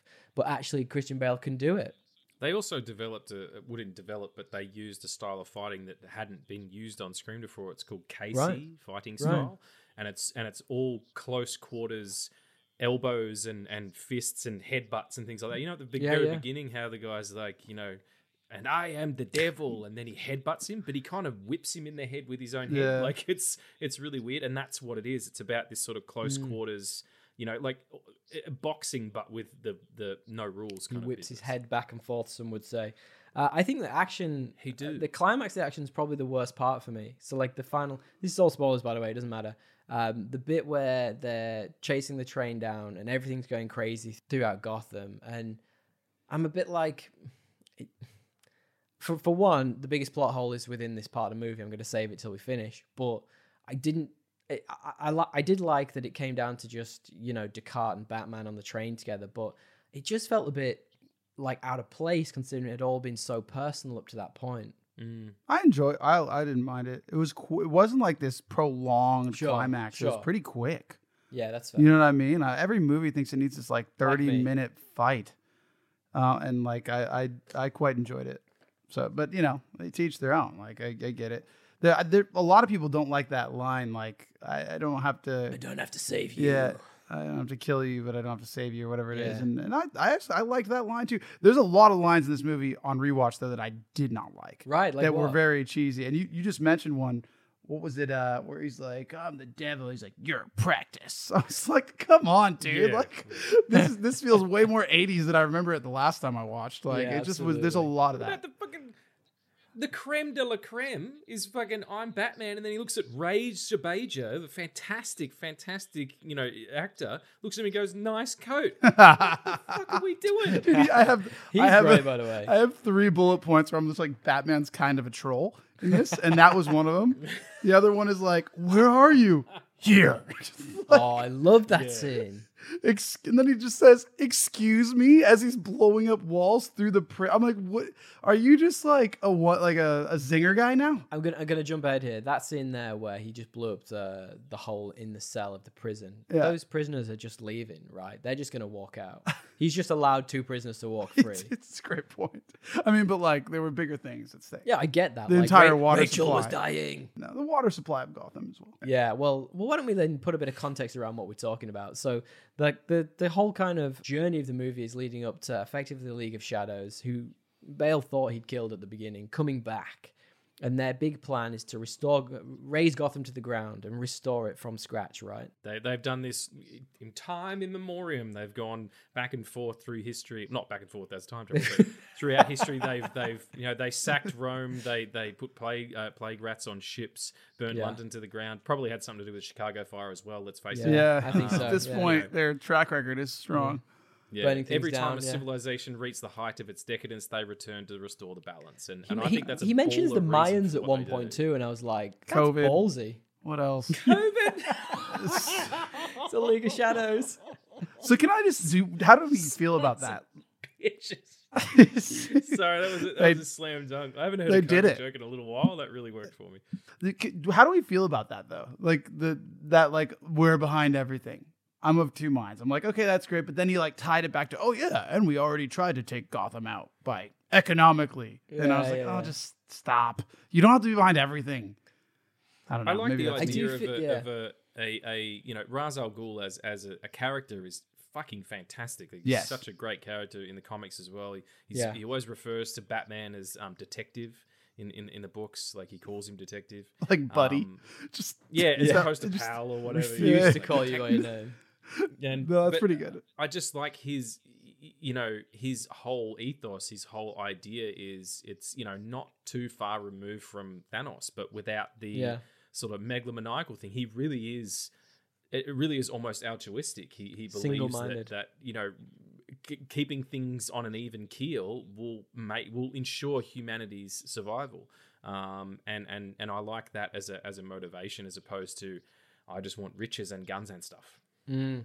No, for sure. I, I do too. It reminded me of kind of this is kind of lame and not at all film or or uh, comic books, but Ray Di- Dialato does, wrote a book on like basically how civilizations rise and fall. Sure.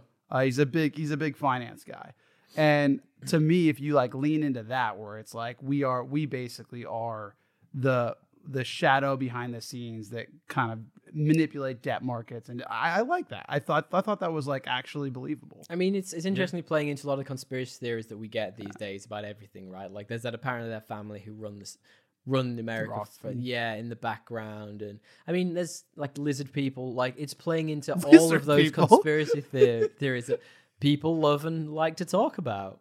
In 2005, apparently, he was ahead of the curve. Anyway, Lizard folk. All right, let's talk. a threw bit- that in, dude. Of course, yeah. Let's talk about CGI then. Like, it's it's classic again, Nolan. Like minimal use of CGI where possible. I love the sets he does. Reeves, you talked about it a moment ago. Like the fact that he used so many real sets. I mean, it's it's just in such stark contrast to what we see now. Tony Stark contrast to uh, like bunch of the Marvel stuff. Like you look at all that now, especially stuff like Ant Man. Jesus, that looked horrible. Yeah, it's all it's all overlit. It, everything's you know. Uh, uh, uh, I don't know how people can watch things in high frame rate with not think it's a video game, but w- particularly this film, I think Nolan's still using set extensions. He's using Yeah. matte painting work. Like that that castle on the mountain is just a matte painting of, or, or it's an extension from a model. The entire back half of that film, the train sequence and stuff like that, when that train drops down into that you know car park, that's a miniature. That's like the last miniature work Wow. you'll ever see. And Yeah. and in 4K, I'm gonna tell you this much: it doesn't hold up, but. Uh, it's it's it's a little obvious, but it looks like the start of you know Terminator Two. It's all those little Yeah. tiny tiny skulls. I But, love yeah, miniature I work mean- in anything. Put it in any, some anything. for some reason I don't mind great. it either. It doesn't take me no, out of it. neither. I love it. Yeah, I Even the though I know The it's miniature. The craftsmen Yeah. behind it are just remarkable. Absolutely. All right, then. Well, you me. mentioned about music before, then, Regs. Do you want to talk about the music in this before we move on? Hans Zimmer. Fucking. Oh, Wah. Yeah. Wang. Actually, I just watched the trailer for um, the new trailer for Mission Impossible: Dead Reckoning. Oh, yeah, One. yeah, looks good. And there's some bwangs in that. They're bwanging all over the place, mate. I joked when we did the. Inception, uh, the Inception one for our hundredth uh, anniversary. That hundredth anniversary, our hundredth episode. That Hans Zimmer ruined cinema for like ten years for me because every film had to have a wham. Trailers at the very least. That was a good episode, by the way. Um, Thank you. I Thank you. I, I, I love I love Inception. But um, yeah, I mean he he has been doing interesting things, you know, sonically for a really long time. Um, and and the one that I always, I mean, this is one of my favorite scores of his. I think Yeah. my favorite is is probably Interstellar. But um, Yeah. his his Good score movie. for um, Man of Steel. There's a behind the scenes video where he got together like 12 of the best drummers in the world. There's like Danny Carey and Sheila E. and all these people. And he's like, he, so this is the groove. But he talks like, he, I can't do the German, whatever he do, you know. We're He's called be Hans. Of course, he speaks like that. Yeah, of course. And he's. Welcome to uh, the party, pal. no, he wasn't trying to get bearer bonds off anyone. um, he's he's trying to talk to these drummers, and, and he's sitting in a circle. and He's like, okay, so this is the basic groove, and we're all going to play the basic groove, and then we're just going to kind of start getting you know a little familiar, and all everybody's personalities are going to start coming out as as musicians. Like that to me is incredibly interesting, and the fact that he used like razor blades to play violins for the Joker theme, um, uh, uh, Wow. for Dark Knight, like. Yeah, an exceptional. Getting ahead of it here, Regs. um, we, we'll do. craftsperson. We're doing that soon. Don't don't I get will too come far back. ahead We'll of come it. back. But just as as a as a musician, he's he's doing things that other people aren't doing. Absolutely. I and in this score literally speaks speaks volumes to me because my only real knowledge of music or uh, having a theme or something like that attached to a movie was actually the Michael Keaton Batman film, and I was like, that's the only one that ever resonated with me. I was like, this is this is what music for a film should sound like. This one really changed that for me. Yeah, I mean it's it's like I said before, the the that sort of that just those two simple chords as a rising you know journey theme and then when that hits and becomes the hero theme and then at the end becomes the triumph theme like to have the dna stretch over the whole film. We yeah well that's my my wife always tells me that i do that she's like you don't sound anything like the fucking song and now i'm going to hear myself on a podcast do it so she's probably right sorry Yeah. babe No, no, I think I agree. The the culmination of it, it's like tied into the emotionality of like Bruce Wayne and his Great journey. word, emotionality. Is it a is it a real word? I I don't know. no we'll find out. It sounds I made don't up. think so. But but I I really like. I've seen him live. He's just awesome. Wow, I'll just I'll just go on and on. Yeah, Where do you see him live? I saw him live at Coachella and I saw him in Sydney. He doesn't Motherfucker feel like a played at Coachella. Coachella? Yeah. Motherfucker played at Coachella That's awesome. a while back. Was it yeah. him then Kanye or what the fuck happened? Dude, I don't know. They, they, but, Kanye's but, terrible live. but he played. Ah, Zbinya. He played no, it- he yeah. didn't. Two- I just two Oscars imagine- in his lifetime for that and and Dune. I just imagine that he. I just imagine like imagine he's completely different. He goes and plays Coachella and he's like a hardcore techno DJ. No, he goes to dude. No, he goes to Bonobo. He's of just course like- he does. But no, was What's yeah, his name? Um, you, you were just talking about uh, Batman '89. Danny Elfman was in Danny um, Oingo Boingo, and they they've played Coachella plenty of times. Shut up. Oh was God. he? Yeah, man. Yeah. Look, let's talk about the pinnacle of this movie then. The movie ends effectively with a chase through Gotham with Batman on a train chasing Ducard, who we find out is Ra's al Ghul. Ra's Raish will never get it right. And he effectively, the plan is they've stolen this water vaporizer from Wayne Industries. Now, this is the moment I start to pick up some little plot holes in the film. So they've been putting poison in the water supply for months, right? They've been poisoning the water supply so they can use this vaporizer to turn everyone crazy and uh, incite all of their worst fears. Now, does this imply that no one's boiled a kettle? No one's had a hot shower? No one's made pasta in the last few months? Because I'm telling you, I do all those things pretty much every day. And if it was fear toxin in there, I would be pretty screwed. so what you're saying is that that if you heat this water, it evaporates. That's what happens with water, yes. Like there would be a portion of it that would become vapor. You're absolutely right. Yeah. I mean, one one thing is you don't eat pasta every day, mate. You'll get constipated. Just like I know you got a carb load for some shit, but let's be serious. 40 year old speaking over here, of course. Uh, I mean, I take a hot shower. That'd be a that'd be a freaky Steam. shower. Yeah. No. So true. I never there. thought of it. Why doesn't So, it like- evaporate the, the water in people's bodies? Well, exactly. That's another thing as well. I'm like, you're 80% water or more. But but aren't we sure? Are we sure they've been putting it in for weeks or just the last couple days? well, the point is they've been doing it for a long time because they they even Gordon says like they've been doing it for ages. They can't put a total on how long they've been doing it for. Mm. And to, if you think to saturate a water supply, He says, well, you know, you got to shut down the shut down the mains. And he's like, you don't understand. They've been at this for weeks. yeah, Mm. yeah. So Yep. Well, I Where guess. are the drugs going? yeah. But uh, that's Swear to me. Do you want That's to give my- the MVP of this movie though? Is the dude at, is like he's he's um a plot contrivance. I think that's his actual name in IMDb. he's the one who's at the water and power, and he's like, if that train gets here, it's gonna yeah. blow like that. my favorite. He does it like my favorite thing about times, that like- is, and I think this every time I see the movie, he says the same things that other characters say just two minutes later. yeah, yeah. It's like we keep needing to be reminded of it. Like what the fuck? Yeah, it's like we, we get it, dude. Like you know, he's like, it's gonna blow, and he's like got that old man voice as well. I'm like, dude, chill. He does. He does. Yeah. Also, by the way, Denny O'Neil, who created the character of of, of um, Raz, actually says it's Raish. Ah, there you go. Good to know. Well, look, let, what we do now is we like to talk a little bit about the tones and themes of the movie. We've kind of touched on a little bit, but I'd love to know, DL, more about the tones and themes you saw in this movie that resonated with you. Yeah. There's. I mean, this is. There's the the obviously overcoming your fears. Of course. It's a big one. Um, but I think one of the cooler ones for me is like the idea of justice as an absolute or subjective concept. Interesting. You know, when you look at like Bruce Wayne's interpretation of justice and how he creates it and finds it. He's and either a it- one or a zero, that guy. And well, I, I would argue his is more subjective than say Ra's al Ghul's, which is a very, very absolute Sure. justice. Um, so I, I really liked that theme, and then maybe like the duality of identity and maybe symbols and their import to creating legacy. Like Nolan plays a lot with that, I think. Nice. And all three, all three of those are my favorites.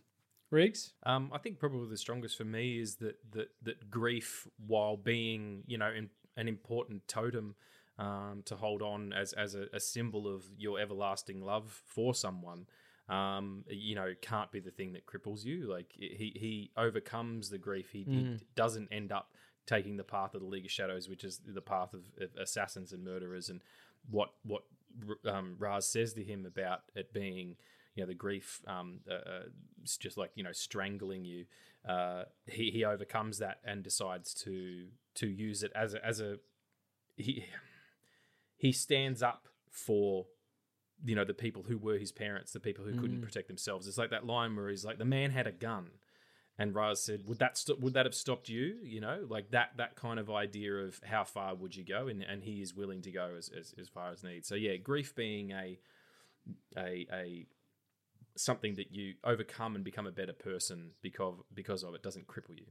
Couldn't have said it better myself. You both nailed tones and themes. We don't need to say any more. Um, what, we, what we usually do is now we say three best and three worst, which is three reasons why you might want to watch the movie and three reasons why you might not. Sure. But as there are three of us, I thought maybe we could each supply a best each and a worst each. DL, what's your first and only this time best? I would have to say the Gordon plus Batman uh, cadence and dynamic, Mm. and and really just both those actors are, are studs. Cadence. You can tell you work in tech. Yeah, Jesus, you can tell I. It's fair. Regs, what's your best for the movie? My best, well, as, as a recommendation, it's Nolan Begins. Um, Yeah. you know, this is this is this is where we we start start to see his style kind of creeping out, and the movies he did in between them honed that style until all of a sudden, motherfucking Tenet. yes, your favorite.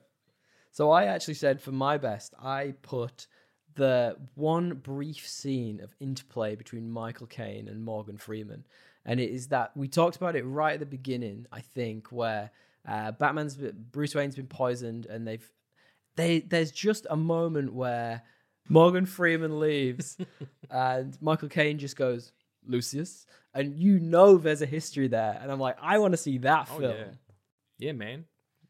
Fox and and and well, he said Mulder. And- and- and, it's the uh, X Files, the new version. Hey man, I would watch a version of that where it was Michael Caine and they could even play Mulder and Scully. I don't give oh a shit, man. my god, that'd be great. It's oh, that's amazing. Gender switched uh, Scully for one of them. All right, what are your worst? DL, you could start. I, I just think they're they kind of yada yada over Bruce just becoming a ninja. Like it happens. Like I want that. I wish this whole movie was about that. I already talked about that, but it kind of just feels like he comes, like literally he comes home from college. He's just been kicked out. He was in Princeton. He gets a lecture He from away for Alfred. seven years. Yeah, but but hear me out. He he gets a lecture from Alfred. he goes. He's really pissed. Wants to kill the guy that killed his parents. Doesn't get it.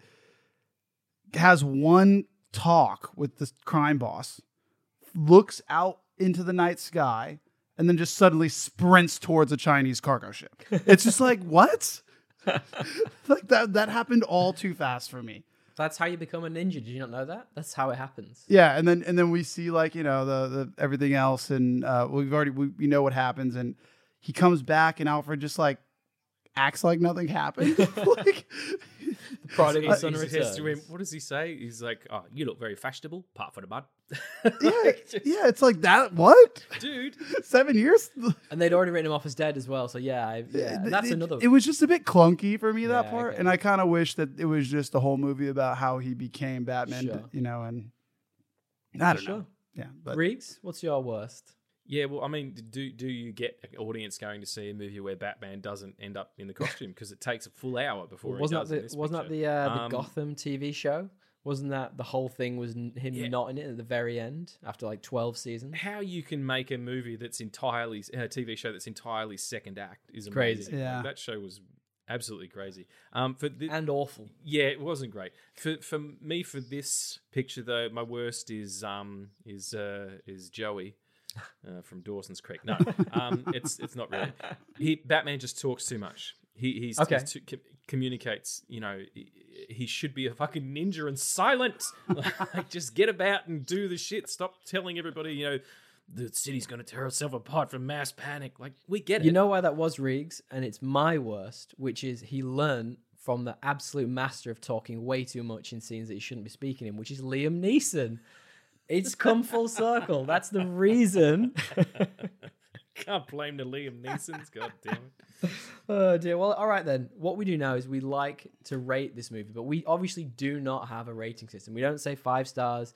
We don't say three bat symbols out of five bat symbols. We don't say anything percentage wise. What we do is we like to say, is this movie better or worse than the most average movie we could think of, which Regs knows is Aquaman 2018. And Regs, firstly, do you agree with that being the most average movie that It we could think of? So it is so middle tier. Yeah. It It's is like- level. It is just right, like middle road all the way. All yeah, the absolutely. way. It's perfect. Perfect rating system. So system. why do you think this is better than Aquaman and why? Um, well, there's no fish people in it. That's- for that's very true. Um, got a real problem with fish people. No, uh, I, it's just a better executed picture. It's a better script. Um, it understands what it's doing uh, more, even though you know Aquaman did sort of was kind of had a, with a little tongue in cheek action going on, which I appreciated. But yeah, uh, Batman is is a it's a prestige Yeah, absolutely. superhero picture that you you don't get these anymore. We've talked about the They just- they- Prestige don't already. Don't, don't bring that film up. It's a good film. not the prestige, which is also a good picture. yeah. DL then, is this better or worse than Aquaman 2018? This is, of course, better than Aquaman 2018, and only because there are no octopuses playing the banjo or bang, banging on Banjo, not banjo, banging on uh, what do we call them? The drums, the, the- the bongo. bongos. There's no bongo octopus. so- Well, if he was banging on a banjo, I'd be really. That was actually worried. Hans Zimmer. exactly, they we substituted Hans Zimmer for the octopus bongo guy. Was he underwater? Brilliant. Yeah, of course it is. It's a fantastic movie, and I really like this film. All right, then. So we'll just quickly rate then the Chris Nolan movies, the seven we've talked about, uh, and I know you have yours ready to go, Regs. Okay. DL's obviously forgotten. So we've talked so far about Tenet. We've talked about Interstellar. We've talked about The Prestige. We've talked about Dunkirk. We've talked about Batman Begins, obviously Memento and Inception. What's your ranking for them, DL? Uh, for me, it's got to be Inception, number one. Numero uno. From there, it gets The interesting. Wild West. Yeah, with Batman Begins, look, I think I still have to pick the Prestige Yeah. as a two. And then it's probably a toss up between Batman Begins and Memento. I'd probably go Batman Begins, Memento. And I this I feel bad saying that because I think Memento is a, probably a more hard film to make, Mm. but uh, then it goes on a shoestring Interstellar, budget. Tenet. Yeah. Yeah. Okay. All right. All right. so Tenet's at the bottom, Interstellar's at five. How did I guess that was going? Yeah. Regs. Uh, well, yeah. Um, number one's Inception because all the reasons the DL likes it for that they're all the reasons. be a so good go and listen film, to I that hear. episode because it's it's it's wonderful. Yeah, just everybody go back and listen to that episode, and you'll all those reasons. And it's It's our 100th baby. I'm a big Interstellar apologist. Are Oh. you? Um, I love it, man. I, I think it's I think it's great, and um, I don't know if you know this, I, I actually really like Interstellar. Yeah, yeah, it's it's it's really well executed. It's it's an original, um, high concept sci-fi picture, um, like Annihilation, and uh, and it's um, I don't know if you know this, guys, but the fourth dimension is love. That's why I that's why I can't. That's- I just can't. That's, that's my whole shit. I just can't. Um, then uh, then the Prestige, um, just uh, you know, incredibly original piece as well. I know that it was based on uh, you know some some stuff that uh, Jonathan Nolan wrote, but a short story, I believe, but really well executed. Um, doesn't play its hand, even though it probably should. Um, I I really like Tenet. Yeah. Um, I think it's I think it's uh, uh, it, it's doing exactly what it wanted to do without making apologies for itself. It, it- yeah, it is confusing and catch up, um, and I like I like movies that that, that challenge me. Um, and then it begins. See the previous ninety minutes. Um, and then uh, Memento, uh, uh, really great, but kind of lives in, in in a period of time where a lot of that stuff was kind of happening. Um, you know, the, that kind of uh, time shifting stuff. You know, Tarantino Yeah. responsible for that. I mean, Katie Holmes was in one called Go, and uh, Dunkirk at the bottom because I've seen it once, Right. and uh, it, it doesn't, it didn't, um, it didn't really resonate. I don't know why. So Dunkirk's one, and I'm going to say I'm an apologist for that one. I, I think the opposite, actually. I genuinely liked it the first time I saw it, but had not appreciated it as much as I think, as good as I think it is. So when we rewatched it for the podcast, I was like, oh my God, this is actually amazing. So I would say, and without mm, without uh, bleating too much on this, In- Inception's probably my favorite of the films we've talked about. I'm then going to say Memento. I still love that movie, and um, next week I'll be talking about the book you sent me, Regs. Thank you very much for that. But it's I've already got into the bit where they're talking about Memento, and it's it's fascinating. Like it's a shoestring budget. They couldn't get anyone to buy it. It's a really interesting story, but the film itself is just amazing. Then I'm going to say Batman Begins. I think it's probably my third favorite of the films we've talked about. It's phenomenal. And then Dunkirk, Interstellar, Prestige, and Tenet. Um, I think Prestige probably could, would, should be higher up if I had the recency bias of seeing it more recently. But just on the, the how I feel right now, that's how I that's how I go. Did uh, you, um, you sent me a message when you watched Batman Begins and you were like, I watched Batman for the show, and I was like, okay, cool. Was that the first time you'd seen No, it? no, Surely no, not. no, No.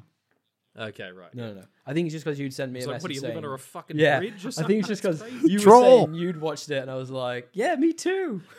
Let me let me say I've That's right. too. Yeah, I sent you a little clip. My cat was sitting there watching it with me. She was loving nice.